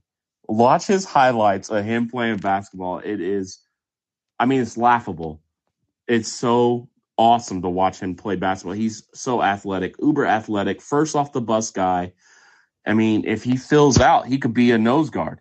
Let's be honest. He's 6'5. He's probably about 260 right now. If he fills out and puts some weight on where he could, he could be a nose, he could be a Eli Huggins uh, a guy that's hovering around 290, but is as strong as an ox and is and uses his hands well. He's very raw. He, I mean, he doesn't he played football all that much. He was a basketball player for God's sakes. So, I mean, that guy has unlimited tap potential. If we're talking about the most potential of anybody on the team, it's probably that guy. Even of Avery Johnson. This guy is unlimited unlimited and is uh call him Mr. Unlimited like uh like Russell Wilson. that freaking nerd. But uh that freaking nerd. uh and then Ryan Davis, I mean, I don't know what to make of him. He's he kind of reminds if this is going to be maybe too far fetched, but Wyatt Hubert. He reminds me so much of his tape when he was in high school. Uh, six five, six four, two fifty five, ready to go right now. Um, he's filled in perfectly. Uh, he played a good, decent league in Arizona. So these guys are going to be ready to play uh, sooner rather than later. Um, Felix leaving might accelerate that process. So, I mean, who knows? Who knows where it's going to go? I want to see Chiddi reach his potential, and and Ryan just to stay his nose to the ground and keep attacking because he could be on the same parallel as Ma if if if everything plays out. I like that. I like that comparison. Look, I think this episode's going to go long tonight, so we're just we're going to keep going. We've got cornerbacks and safeties, and then we'll move on to our bowl pickums. But cornerbacks, we've got five guys, I believe, in this class. We've already talked about Will Lee, the blanket. That dude is going to be incredible, probably a day one starter, um, or at least getting significant snaps from day one, game one. But other guys, we've got a high three star, Donovan McIntosh from from St. Mary's Dragons in St. Louis, Missouri. Um, that guy is solid. Kenigel Thomas from Oklahoma City. He was a recruiting victory over Oklahoma State for sure. Uh, Texas Tech was on that list. Iowa State, Memphis, um, some good programs there. We also have who do we have here? Sorry, I'm just like looking this up in real time. Uh, that's that's hold on. Donovan McIntosh, Kenigel Thomas, Will Lee, and then the the fourth guy is Marcus Siegel, and he's a transfer, so we don't have to talk about him. So there's four guys. So let's talk about the two that we haven't talked about yet: Kenigel Thomas and Donovan McIntosh. Well, let's not forget about Jack Fabris too. All right, let's not Oh, forget about my guy. Is he That is listed as something guy. different? Is he listed as something thi- different? He's listed as a like safety. safety. Oh, He's I'm listed sorry. as a safety We're, we're talking. My bad. My No, you're bad. We're talking You're good. corners. We're talking corners, right? We're talking corners. Oh, my bad. Well, you know, we've got the freshman that fills the role of I think I think that might be just our new go-to. We have the extremely long corner and then we have the lightning fast corner on the other end. And we've got Blanket that's going to be able to play right now and McIntosh is going to be right behind him. Eh, His arms touch the ground when he runs uh he's lightning fast and once he gets open like you know that 200 meter speed he's he blazes it takes him a little bit to go so a quick area burst might be something that he has to work on but once he gets rolling it, it- he'll run you down uh who was the other corner that you said uh mcintosh blanket and who else Kenigel Thomas Joe Thomas. from Del, Oh, Del Nigel. City, I mean, Oklahoma. Yeah, and the the thing about him, I mean, Taylor Braet says he's the best athlete of all the recruits that they just signed, which is saying something because he's he is a freaky athlete, but his brother is coming up in that next class, in that 2024 class. And I don't know what's going on with these people's DNA, uh, but you know, he's a 6'4, 290 pound offensive lineman, and he's a going into his so, his senior year. Well, it's just his junior year. He's going into his his senior year, and that's his little brother. And I think we're going to try to get in on him. So having Nigel on the team to get the little brother is a strategy I like. Well, and I'll add, I actually think he DY compares him to Jacob Parrish um, in the KSO evaluation, and if that's the case, then we saw Jacob Parrish as a true freshman play. That that means something to me. Um, he looks like a speedy defender from his video. Um, he really looks like he understands the position. Um, he obviously will have to develop into you know being able to cover some of these really really good wide receivers with speed in the Big 12 but um, Thomas was somebody that DY had specifically said he he is a, a player that could be just like Jacob Parrish. So um, talking about another guy who could potentially be playing some snaps in his first season and then Donovan Mitchell or Donovan Mitchell, Donovan McIntosh um, was a guy who we were on on the trail pretty early with, and so um, you know it was it wasn't necessarily much of a a battle, I would say, um, at least from what I had heard. But at the end of the day, he has some really good physical traits, and and you know he is a guy who's pretty long. Um, so uh, you know, especially at that position, you need length, you need quickness and agility, and it, it seems like McIntosh will be one of those players as well. So for the cornerback position, those are those are two players that really, as freshmen, we should be pretty excited about, knowing that this past season we've had to put young players in the cornerback position to cover for for injuries and whatnot. So it'll be cool to see what we will get from these two um, potentially in 2023. Agreed. And to round it out, we're almost finished. We've got the safety position group of which we have Wesley Fair. He was a local guy from Wichita Collegiate. He was a recruiting win over Iowa State, Colorado State, Louisiana Tech, and Harvard, of all places. Uh, so he must be a smart guy, which is a great thing to have when you're a defensive back. We've also got Cameron Salas from Kennedale, Texas. He's a three star uh, competitive win against Tulane and Arizona State. And then Jack Fabris, we talked about him briefly um, when when Chef thought he was in the cornerback position group, but obviously DBs. It's it can be kind of interchangeable sometimes. Klanderman recruit, son of a former K State coach, uh, Jon Fabris, who was a defensive end coach in both Snyder 1.0 and 2.0. He's from North Oconee, however you pronounce that, in Bogart, Georgia. So tell me a little bit more about your thoughts on the safety position group, and then we can move on to our bowl Pick'em Edition, and then any other spots that you feel like we maybe need to get filled by the transfer portal? Um, I'll quickly just mention Jack Fabris quick. So there's something to be said about a coach's son and and how they can come in and and they've been around football since they you know since he was a young young kid right and he's been around the program the k-state program and do I necessarily think he's a guy that could come in and and get snaps his freshman year? I don't necessarily think so. But just being brought up in an environment of not just football but K-State football and and and whatnot has to take we have to take that into account um, for somebody like him. Um, so I I absolutely wanted to at least mention that piece. I think that's super important.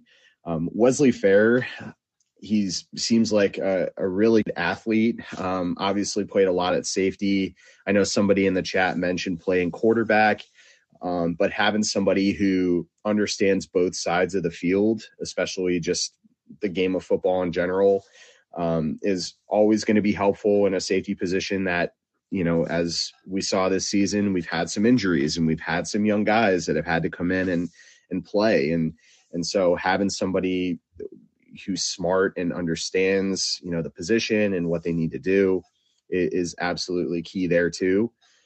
Uh, the safety position is one that you know we've done really really well in the transfer portal and getting JUCO guys in the past, and and so yet again, um, I, I, feel like safety is one of our strongest positions, and and bringing in some strong recruits there is is super helpful. Yeah, Jack Fabris. I mean Fabris. Yeah, he's. I mean, when I think of him, I think of automatic. He's one of those scholarship guys that we get and is like a four year starter on all the special teams. He could play.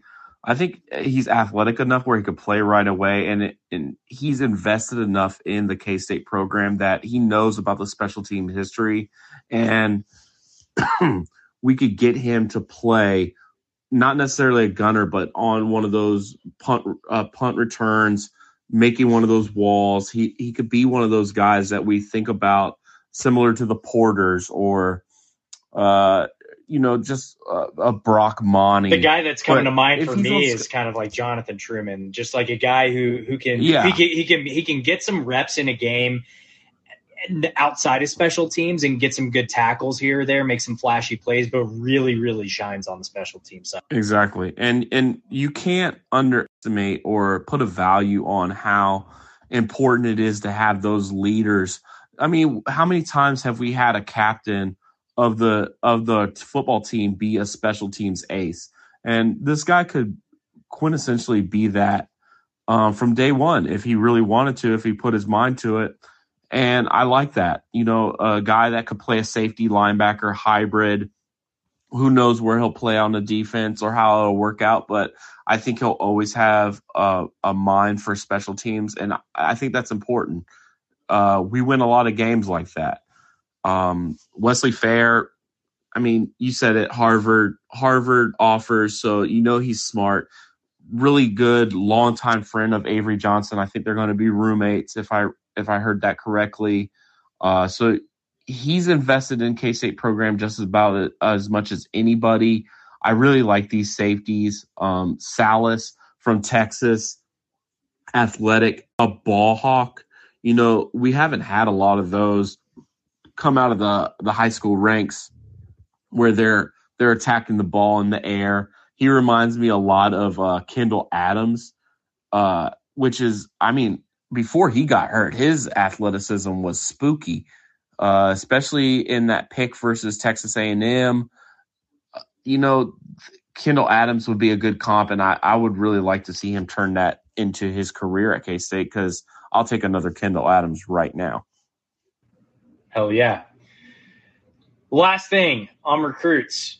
What are some spots that we feel like still need to be filled, whether that's by transfer portal guys or even maybe longer term, some guys that you feel like that we should go after at certain positions next year in the 2024 class?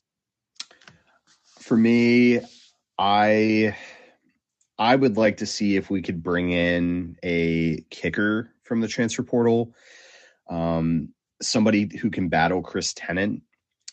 Um, we obviously saw with Ty Zentner, you know, and what he was able to do the last half of the season.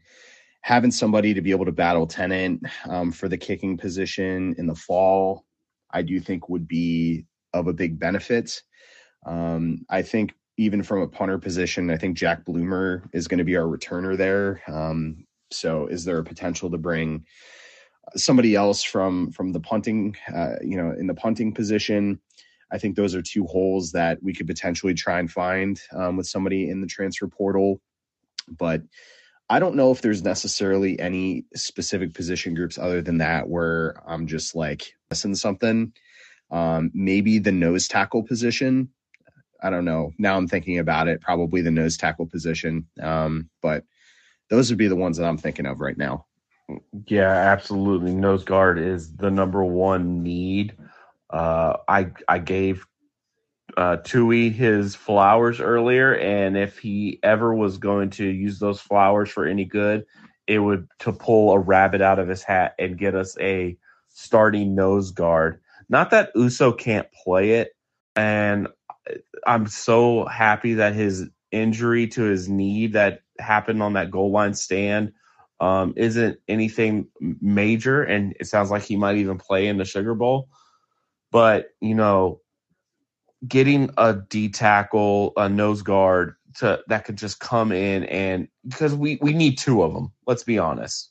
And Damien Damon Ilalio, ah, God, I'm gonna I suck at his name. Damon Ilalio, but, you know, yeah, Ilalio, Ilalio from Manhattan High. I mean, he was a stud on that goal line stand. He he came in his one snap and was that was his role and he did it.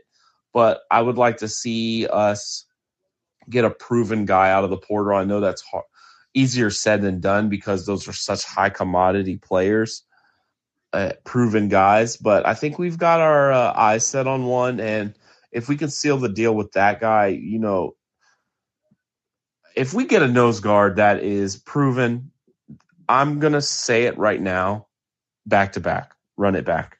That's that's all I gotta say. Woo. Love to hear that. Love to hear that let's let's do it. I, I want to do it. Um, and I mean, the thing that we need in order to do that, in my opinion, is a big win in the Sugar Bowl. But we'll get there next week. We'll talk about that next week. But we do have some bowl games to cover tonight. There is one bowl game that's on right now, and it's 24 to 3, Western Kentucky. Fireball Matt, do you have anything to say about wanting to pick South Alabama prior to us going live tonight? Uh, you know, I think the New Orleans Bowl pick is a sham, and we should not count that in the overall pick 'em. Stop the steal. Stop the steal. Um, so we'll start with this one.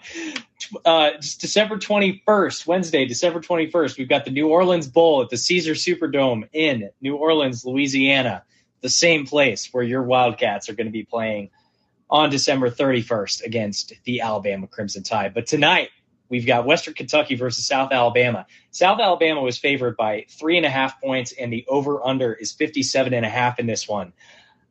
I took the Hilltoppers in this one. Fireball Matt put Go Jags on the outline prior to us going live tonight. Chef, do you want to pick Western Kentucky while they're ahead by 21, knowing that they very well could could collapse here in the second half? Well, yeah. I mean, I I just wrote in the outline. I see that you guys actually made your picks ahead of time, and I feel like a fool for kind of just leaving everything blank. So I was gonna just go with all winners until you guys figured it out, but uh, I will take Kentucky if you're giving me that option. I'll go against like if you guys can give me a live spread, I'll go against it.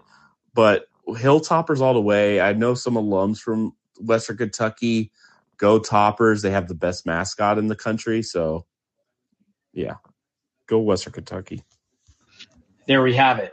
So next, the next bowl game. This one's going to be close for us in Big Twelve country, but it's the Armed Forces Bowl tomorrow night at Amon G. Carter Stadium in Fort Worth, Texas. You've got the Baylor Bears favored by three and a half against the Air Force Lightning. Are they the Lightning? Is that what their mascot is?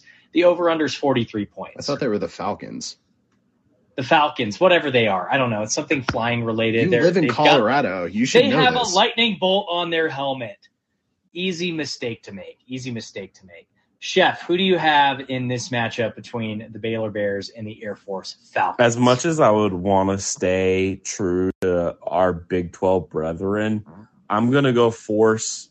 Uh, I think Matt made the best joke. May the, the Air Force be with you. Um, but I'm going to go Air Force as well. I think that triple option is just. It's so hard. We went against Navy in the Liberty Bowl maybe three years ago, and it's just a bitch to handle. Chef, you took my one liner that I was supposed to say for my pick. well, it was so good, I wanted to say it. That's not how that works. Oh my this god. is theft. All This right. is theft. Well, well, may the Air Force be with you. Going I feel like Baylor's down bad right now. They fired their defensive coordinator. They lost their four star quarterback commit to Oregon today. None of that has anything to do with the team that they're going to be fielding on Thursday, tomorrow night. But they lost Devin Neal to the transfer portal. They lost a couple other guys, but no one super, super noteworthy. I don't know. I, this just isn't the best Baylor team that we've seen compared to years past, especially compared to last year's team. I'm going to go with Air Force. Chef made a great point. I think playing those triple option teams, playing those service academies, it's just kind of a mind fuck for some of these teams when they go in. They've never faced it previously. I'm going with I'm going with Air Force. I think Baylor's down bad, and uh, we're going to move on to the Gasparilla Bowl. Is going to be Friday night, the Raymond James Stadium in Tampa, Florida. You've got the Wake Forest Demon Deacons favored by one point against your Missouri Tigers from Columbia, Missouri. The over under is 59 points. Gentlemen, who you got? uh fuck Dorkwitz. Ah, you took my line, you son of a bitch. I I'm I'm gonna go with uh Wake Forest, yeah, like Matt said, uh an eye for an eye. So he took my line. So fuck Dorkowitz. Let's uh let's go Wake Forest. Let's go uh what are they? Demon Deeks? Demon Deeks. Demon Deacons, Demon Deacons for sure. Um, I this one's tough for me because you've got two teams that are seven and five against the spread. I, it's just it's a tough matchup. Both teams are about you know seven and five, six and six, so they're really this is going to be a pretty evenly matched contest. I feel like so. I think the minus one is a pretty fair bet. But it's basically a pick 'em. I'm going to go with Mizzou. I hate that. It kills my soul, but I think that they're going to play well against Wake Forest. So I'm I'm I'm going to go with Mizzou. The next bowl game is the Independence Bowl uh, in Independence Stadium in Shreveport, Louisiana. This is going to be also on Friday night. Louisiana Lafayette is facing the Houston Cougars of soon to be the Big 12 Conference. Houston's favored by a touchdown, and it's 57 points for the over under. Who you got? Zoinks. Chef. Uh, I'm going to go Cougs just for the simple. I mean, there's, they've got the talent to do it. Whether Dana gets them up for this game, I don't know. But we do have, um, oh no, that's UL Monroe. Never mind. Yeah, Cougs all the way. I guess I forgot this game was in Shreveport. Also, wasn't this wasn't this this game used to be a Big 12 tie-in for so many years and I guess 1983 baby. Anymore? Wow. I K State's K State's first K State's first bowl game was the Independence Bowl in what 1983. Yeah, no, right? No, no, no. Yes, it was. Yeah. I this puts a completely different thing. We need better bowl tie-ins at some point. I need to, we need to get some stuff outside of Texas. Like, give me some G- Las Vegas Bowl or the Jimmy Kimmel Bowl. I don't know, like some cool stadiums. Anyway, Could there I'll be pick, a uh, worse name than the Jimmy Kimmel Bowl? God, Only, uh, kill I mean, me. it's it's in LA at the new stadium, and it looked pretty cool. Um, but yeah, I wish we had some better bowl tie-ins. Uh, I will pick Dana Holgorsen to win. I am never picking Dana Holgorsen to win. I lost money a few times this year on Houston. They're four and eight against the spread. I'm taking Lafayette all day, every day. Give me the Raging Cajuns. Coley Dub, do you have some thoughts on this bowl matchup or any of the other ones? That Uh, we've discussed dude, so far? I've been on the phone. My mom called me like right during the middle when you guys started all that. Um, I just wanted to comment on the Jimmy Kimmel Bowl because like I watched a part of that game the other day. I was just like on in the background. Like even Jimmy Kimmel was trashing his own bowl game. He's like, "This game, this is ridiculous." Like, like my face is everywhere and it's embarrassing. Like Jimmy Kimmel wasn't even hyped about his own bowl game named after him. So I just had to say, I think that bowl game is just ridiculous.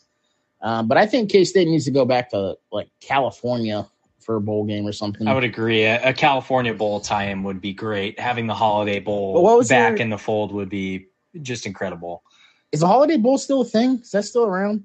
It is. It is. We'll get to that here in a moment. Um, what were your other questions? Or I, I guess I missed. I mean, you don't have to re-explain. Yeah. Okay. Cool. That that totally works. So the next bowl game that we have is on Christmas Eve. It's the Hawaii Bowl at the Clarence T.C. Ching Athletics Complex in Honolulu, Hawaii, in the Rainbow State.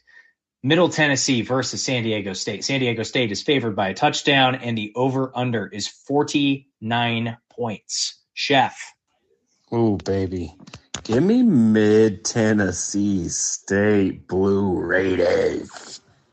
The Raiders. It took me a second to remember what their mascot was. Um, I'm going to go San Diego State. They had a pretty good season, and um, at the end of the day, both those teams are winners because they're playing in a bowl game on Christmas Eve in Hawaii. So Yeah, uh, these teams are fairly evenly matched as far as record against the spread. I mean, Middle Tennessee's five, six, and one. San Diego State's five and seven.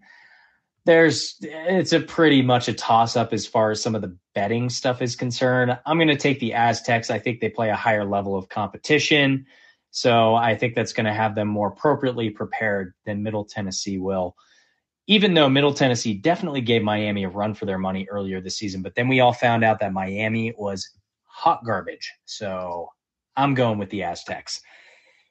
On the day after Christmas, so no bowl games on Christmas, Monday, December 26th, Quick Lane Bowl, Ford Field, Detroit, Michigan. New Mexico State, the other Aggies versus Bowling Green. Bowling Green is favored by three and a half, and the over under is 48 and a half points. Chef, who you have in this uh, in this matchup between a a whack and a mac? The Mac be Mackin, baby. Let's go bowling green. Falcons, I think. They are. There's a lot of Falcons mascots. Um, I'm gonna go bowling green. Just for to be a contrarian, I'm going with New Mexico State. I'm to be in New Mexico for this game, so go Aggies. Uh, 12 27, December 27th, First Responders Bowl on Tuesday, Gerald J. Ford Stadium, where home of SMU and the bubble in the turf that happened earlier this season in Dallas, Texas. You have the Memphis Tigers playing Utah State, I think another Aggie.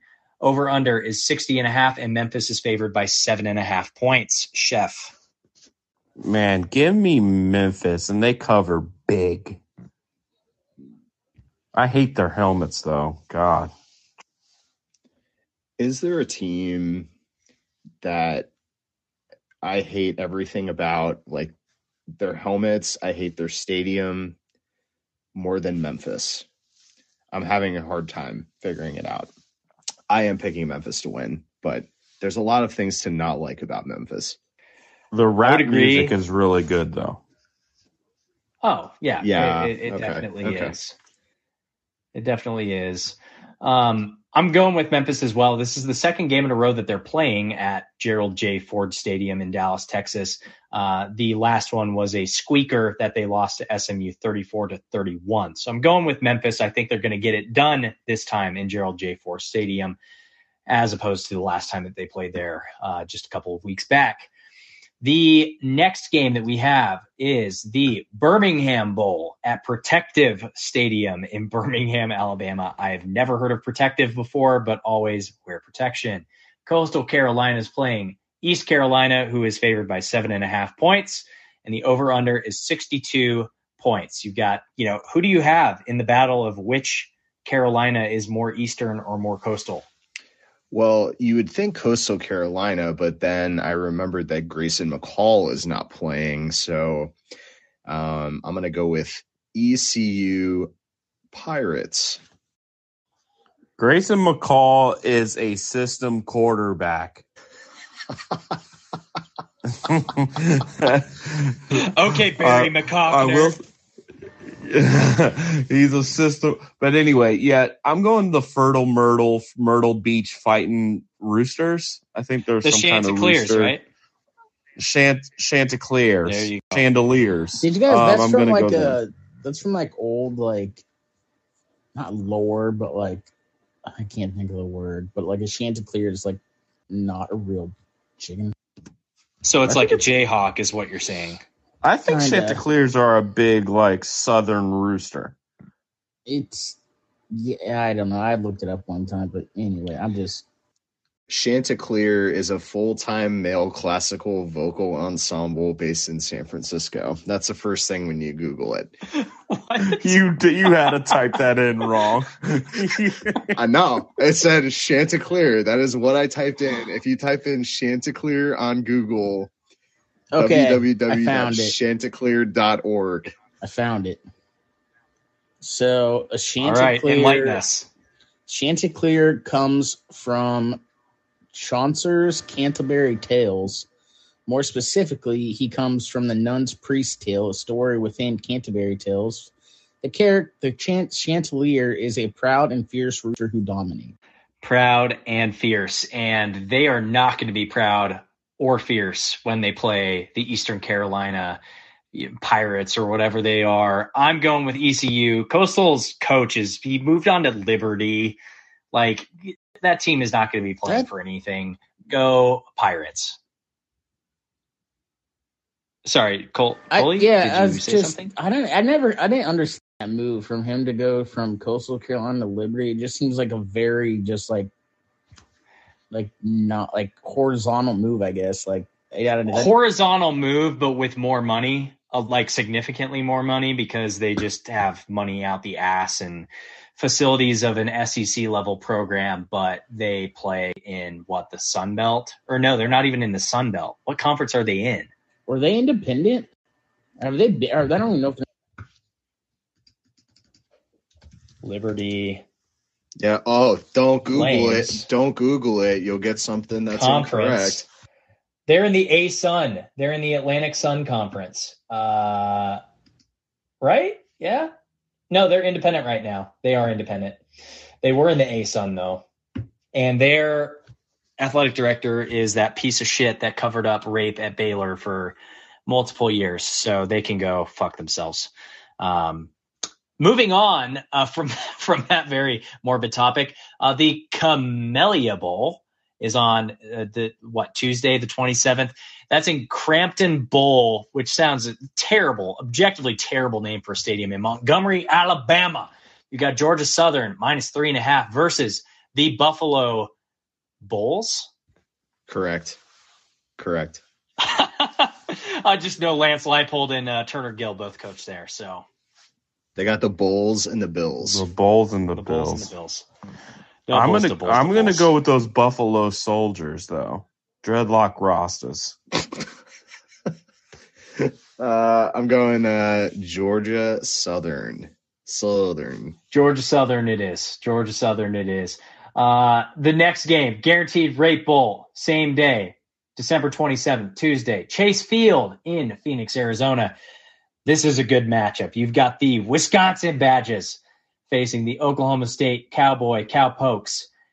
Wisconsin's favored by three and a half, and the over under is 43 total points. Chef.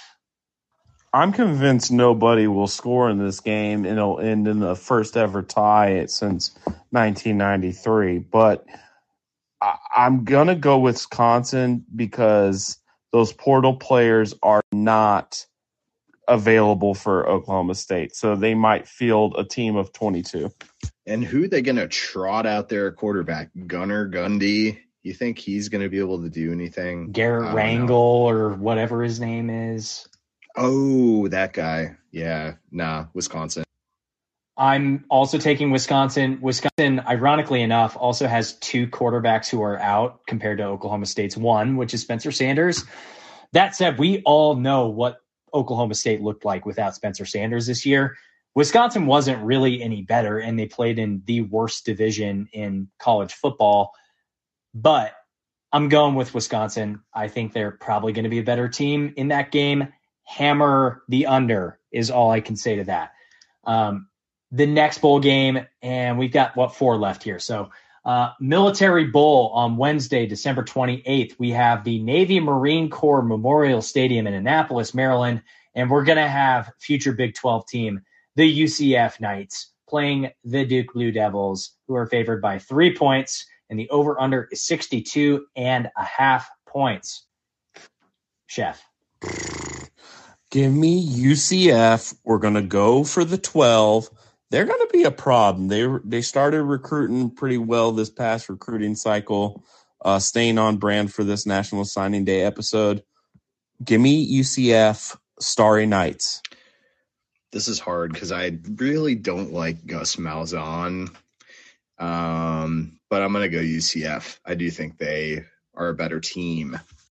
I'm just going to be a contrarian here and pick Duke. I don't really have any justification for that. I also, I don't know. I just don't care about that game all that much. So go Blue Devils, I guess. Uh, next game, our favorite bowl game as K State fans, the Liberty Bowl in Memphis, Tennessee. Beautiful, sunshiny Memphis, Tennessee. We've got the Kansas Jayhawks playing the Arkansas Razorbacks. Again, two of our favorite teams when it comes to bowl season and football in general. And the over under is a very nice 69 points. Are you taking the favorites or are you the squawks? Who you got? Man, another losing season for those sorry ass squawks. Give me Arkansas. Um, if nobody could win, that would be incredible. Um, but I imagine Arkansas will fill that cesspool of a stadium in Memphis uh, with fans, and Arkansas will prevail. KU has basically zero opt outs or transfers that matter in this game. Um, Arkansas is missing Haselwood at wide receiver. KU is also seven and four against the spread this season. I'm gonna go with Squawks. It kills me, but I would honestly rather see KU beat Arkansas than than the other way around. So Blue Wings Rising, Hawks, Squawks.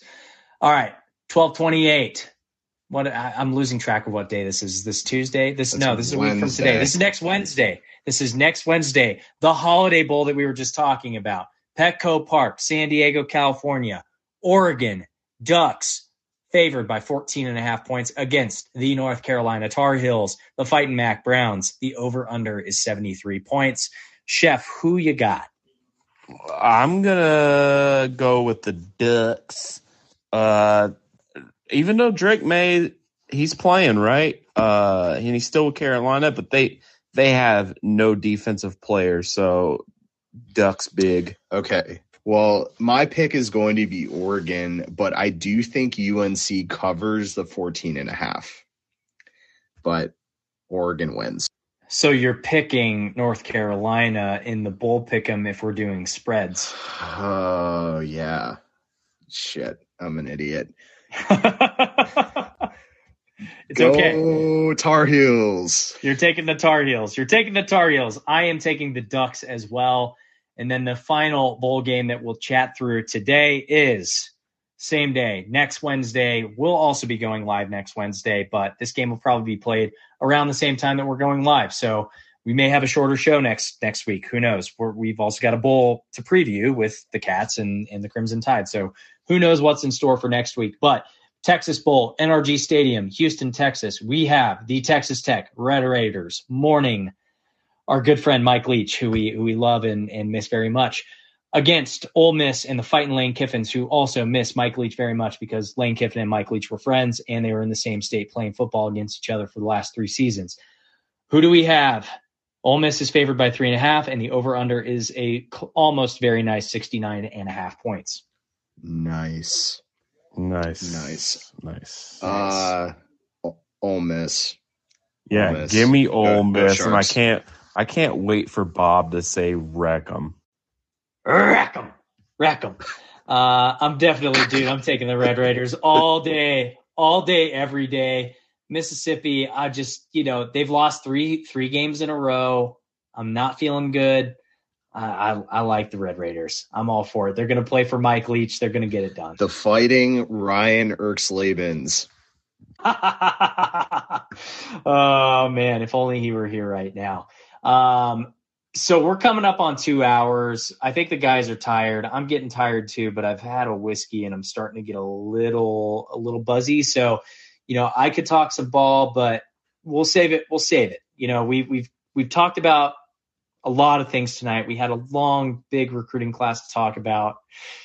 Man, let's let's let's get out of here. So we're gonna we're gonna finish up for the night. We'll talk some ball next week. We've got a bowl game to preview next week. For all of us here at Cocaine Willie, and to everybody in the live room, to everybody who is listening on the feed, and everybody who contributed, Da'on Savage, it was awesome having you on tonight to talk a little bit more about the recruiting process and and your role that you're also currently playing in it.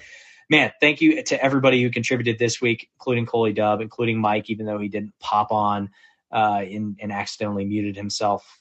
You know, it shit happens. Next week, we're going to have a thorough preview of the bowl matchup against Alabama on New Year's Eve, and get ready to bring the same heat that we all brought tonight. Give Cocaine Willie a follow on Spotify to be notified of new episodes as they drop, and then leave us a review with your feedback. And if you're on Twitter, follow the show at Cocaine Willie or follow us individually. I am your commissioner, Bob Trollsby.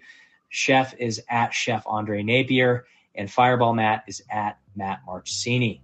Chef, you know what to do. Cocaine's a hell of a drug, baby. We are all Coke, and no joke, it is great to be back. Wildcat Country, let's ride. Let's ride.